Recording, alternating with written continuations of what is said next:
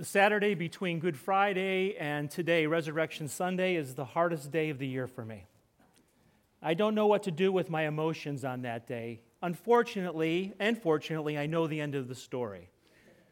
But Friday, I'm reminded of what my Savior went through to bear my sin, to absorb it.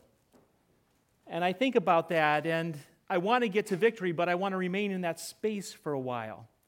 It's hard to deal with it emotionally. God gave me a gift this year. A family reached out to me, the Vincent family. Their mother, Ann Vincent, after living a long life and a joyful life, had passed away earlier in the week. And they said, uh, It's kind of odd to ask this. We know it's a busy weekend, but would you do the memorial service on Saturday? I said, Absolutely. We celebrated her. We told stories.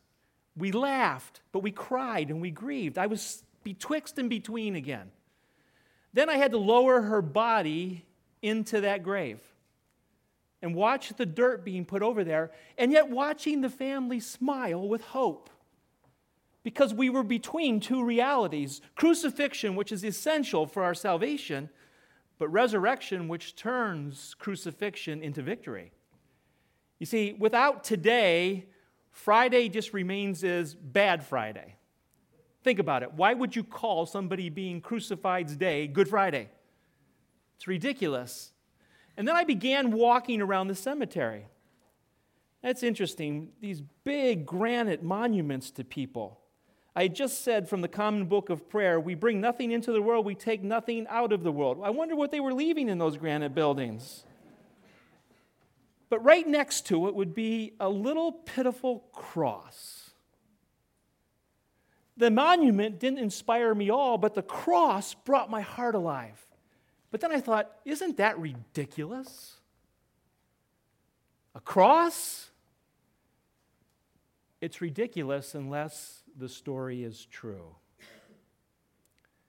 The Apostle Paul says it this way I remind you, brothers and sisters, of the gospel I preached to you, in which you have received, which you have uh, stood, and by which you are being saved that Christ died for us according to the scriptures, that he was buried, that he rose after three days according to the scriptures, and that he appeared.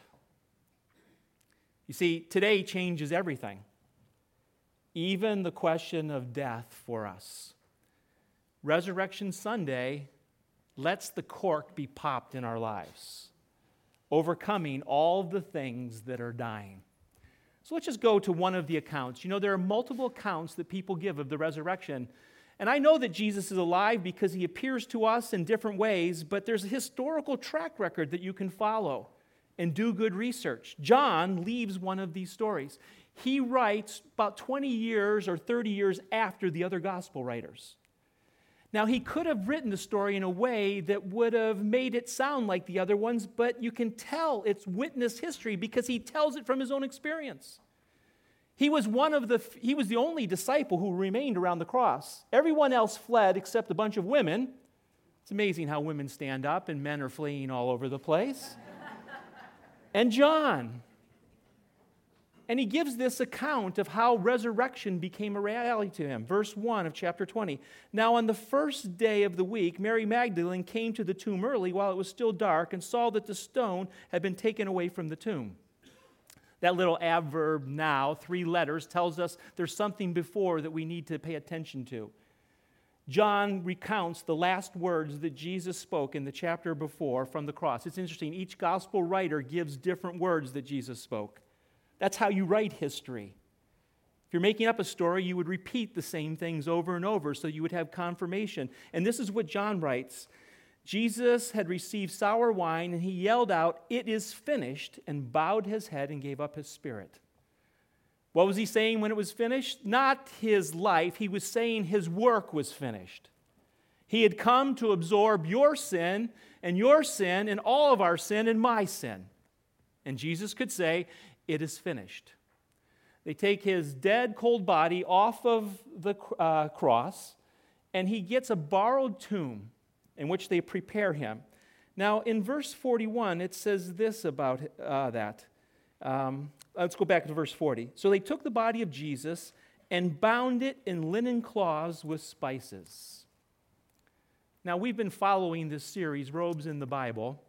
We saw Jesus' glorious robe that was revealed to Isaiah coming down into the temple. We know because of John's testimony that Isaiah was seeing Jesus' robe. We saw the robe that the soldiers put upon Jesus when they were mocking him. They said, If you're a king, save yourself. But his final resting robe are linen grave cloth. Think about it for a moment. This is the one who had raised Lazarus just a few days before and said to the people after he came out of the grave, Hey, why don't you take those grave cloths off of his head so that he would be free? This is Jesus' final robe in his pre resurrection body. And John continues Mary comes to the tomb and finds that it's empty. Very interesting reality here in the writing of history. Some people say, well, certainly the disciples made it up. There's some factors here that suggest that it's not made up. The other three gospel writers mention Mary, but they mention other women that are there. John is smart enough 20 years later, if he wanted to take away, there's no contradiction here. He's telling the story from his perspective. Because in a moment, Mary's going to come running to him. He's not worried about the other women in the story. And besides, in ancient history, if you were going to have a new religion start, you wouldn't start it on the witness of women. Remember, Josephus, the historian, said you don't trust the witness of a woman. Even the Talmud, the Hebrew uh, interpretation of the scriptures, says it takes two women's witness to be equal to one man. If you were going to start something, you wouldn't start with women as first responders and you would tighten the story up, wouldn't you? John's just telling it how he experienced it. All of a sudden, Mary comes bursting into their room. Verse 2 So she ran and went to Simon Peter and the other disciple to whom Jesus loved, and she said to them, They have taken the Lord out of the tomb. We do not know where they have laid him. Now, in ancient history, when you wanted to talk about yourself in writing, you would use the third person. Celebrities do that today. They refer to themselves as his or her, but in ancient society, you would do that. So John is saying, when Mary came, she came to Peter and to me, the unnamed disciple. And by the way, he's the one the Lord loved. You've heard me say it before Jesus loves you, but I'm his favorite. And this is John slipping that in there to remind us. The news gets out and they start running towards the tomb. Mary has made an assumption. She says they have taken his body. I think I find it interesting when contemporary scholars say the problem with us today is we're post enlightenment and we no longer believe in resurrection. They didn't believe in resurrection either.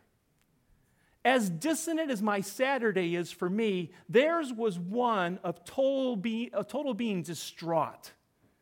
All their confidence had been in Jesus. They had seen the things that Jesus had done.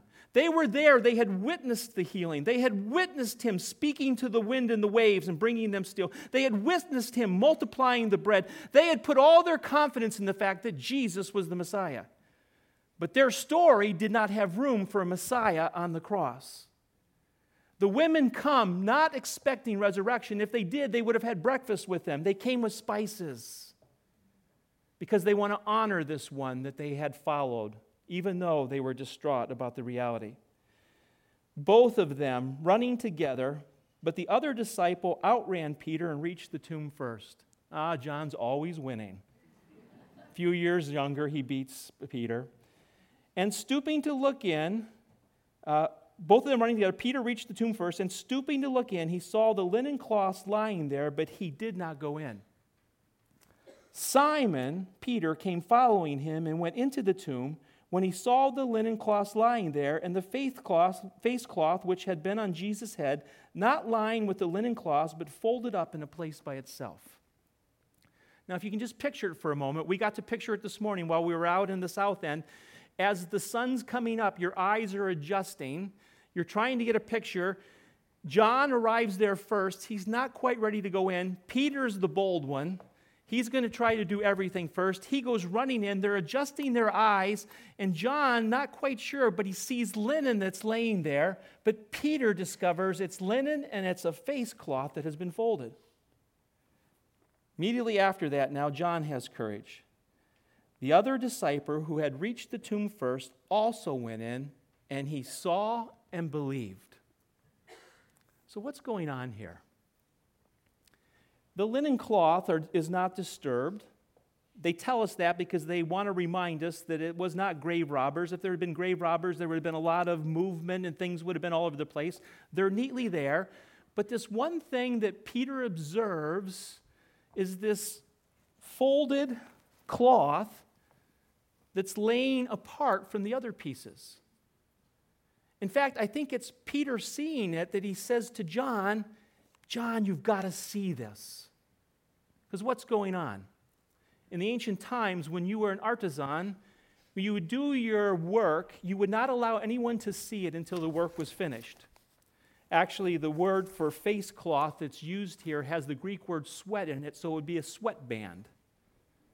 The artisan would keep the cloth around their robe like this, and like any artist, you were not allowed to come in and see their work until it was done. If you're a painter, you know what that's like. You don't want someone to see your artwork in the middle. You have a, an imagination of where it's going. If you're a stone chiseler, you don't want people to see what you're doing in advance. Any of you who have remodeled a house, you don't want to be there when they're remodeling it.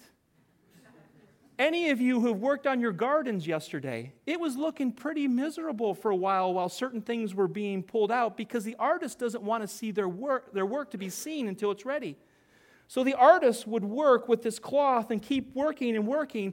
And the only time you knew that it was proper for you to come in is the artist would take his face cloth and put it at the door, and that was the sign that you could come in.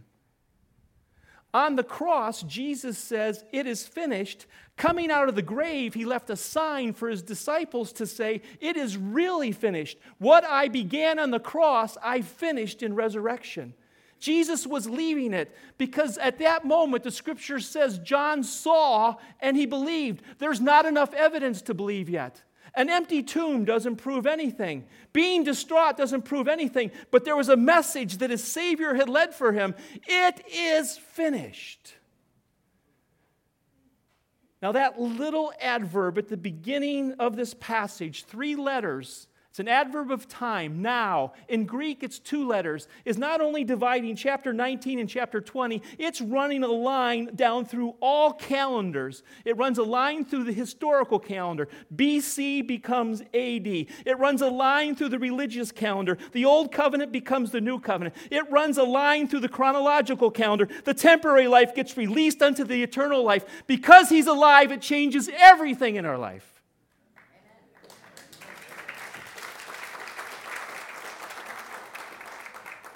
This is the gospel I deliver to you Christ crucified, Christ buried, Christ risen, and he appeared to many. It changed everything about those early believers' lives.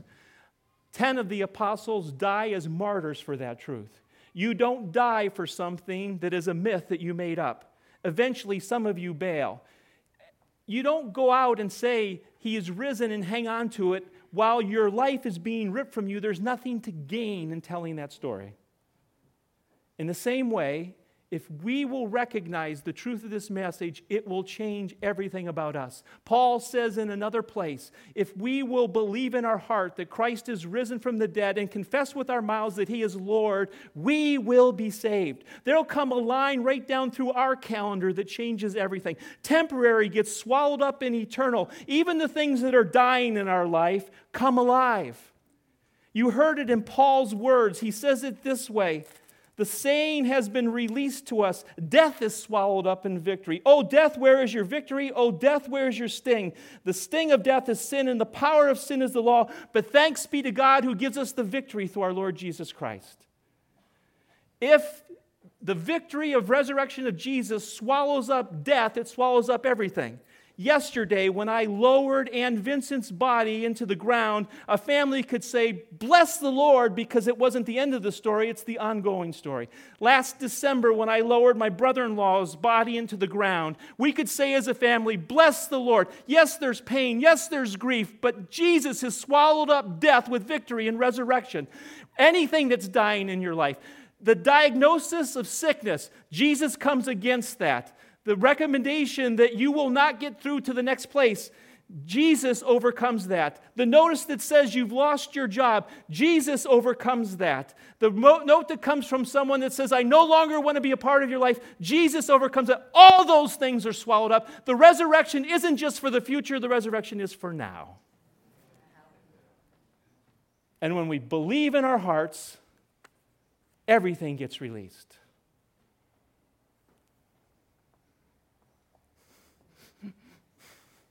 My dear friends, house fires are swallowed up in resurrection.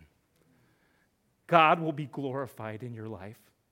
That text you sent this morning is a declaration that death has not won, that victory is coming, and Jesus is going to be glorified in this. The war is not over. We will continue to do battle, but the resurrected one changes everything about the things we experience. So, what is robbing you of your life today? Believe in your heart, confess in your mouth that Jesus is Lord. He is risen. He is risen. He is risen. He is risen. Amen.